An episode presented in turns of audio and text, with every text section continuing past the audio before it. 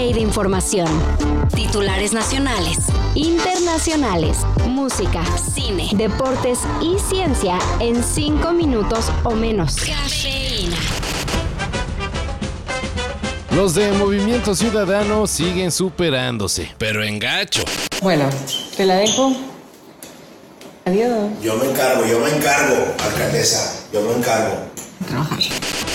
El fin de semana decidieron candidatear para la alcaldía de Monterrey a la influencer Mariana Rodríguez, aunque el actual alcalde de la capital de Nuevo León es su militante Luis Donaldo Colosio Riojas, y este tiene, o tenía, la opción de reelegirse.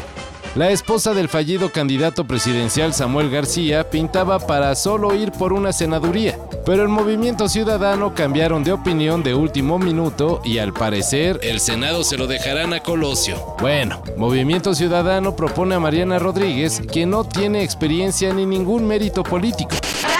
Compadre. Estoy muy contenta de registrarme para ser precandidata a la alcaldía de Monterrey. Estamos listos para seguir transformando Monterrey. Muchas gracias. La decisión será de los regios. Sorpréndanos. Como gobernadora, lamento profundamente estos acontecimientos. Reitero mi compromiso absoluto y hago un llamado a unirnos por la paz. El pasado viernes, habitantes de Telcaxtitlán, Estado de México, hicieron frente a personas vinculadas al crimen organizado que al parecer extorsionaban a comerciantes y productores.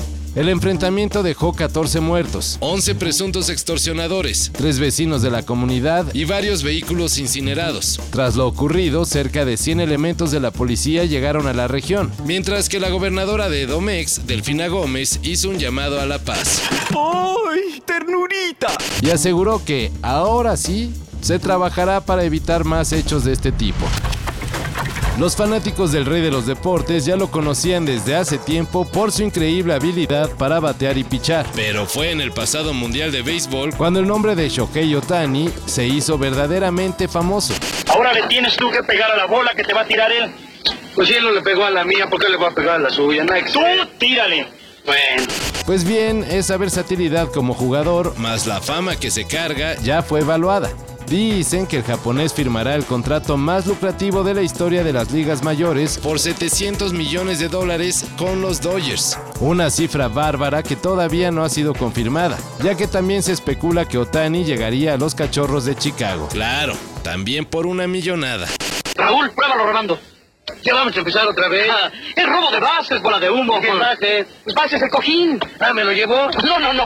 Raúl, que le enseñen. Ahorita vas a ver. Jordan Peele tiene un nuevo proyecto en puerta, pero no es una película.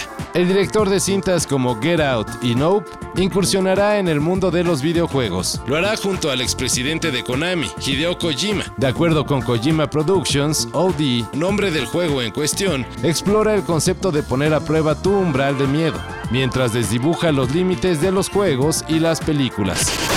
The hungry purple dinosaur the kind zingy fox, the jabbering crab, and the mad whale and started vending and quacking. El teaser del videojuego ya está en redes, aunque todavía no tiene fecha de estreno.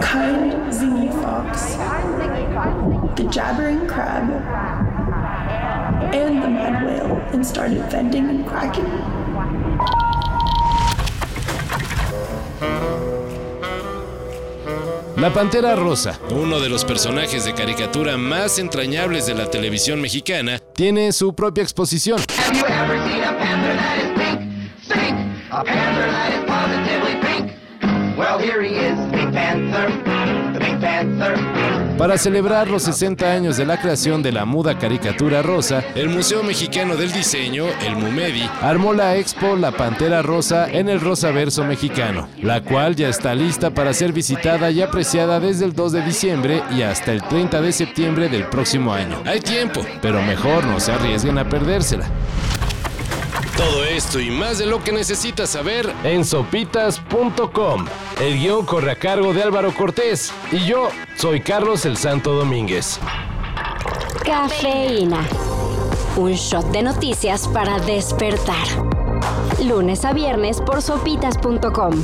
Y donde sea que escuches podcasts.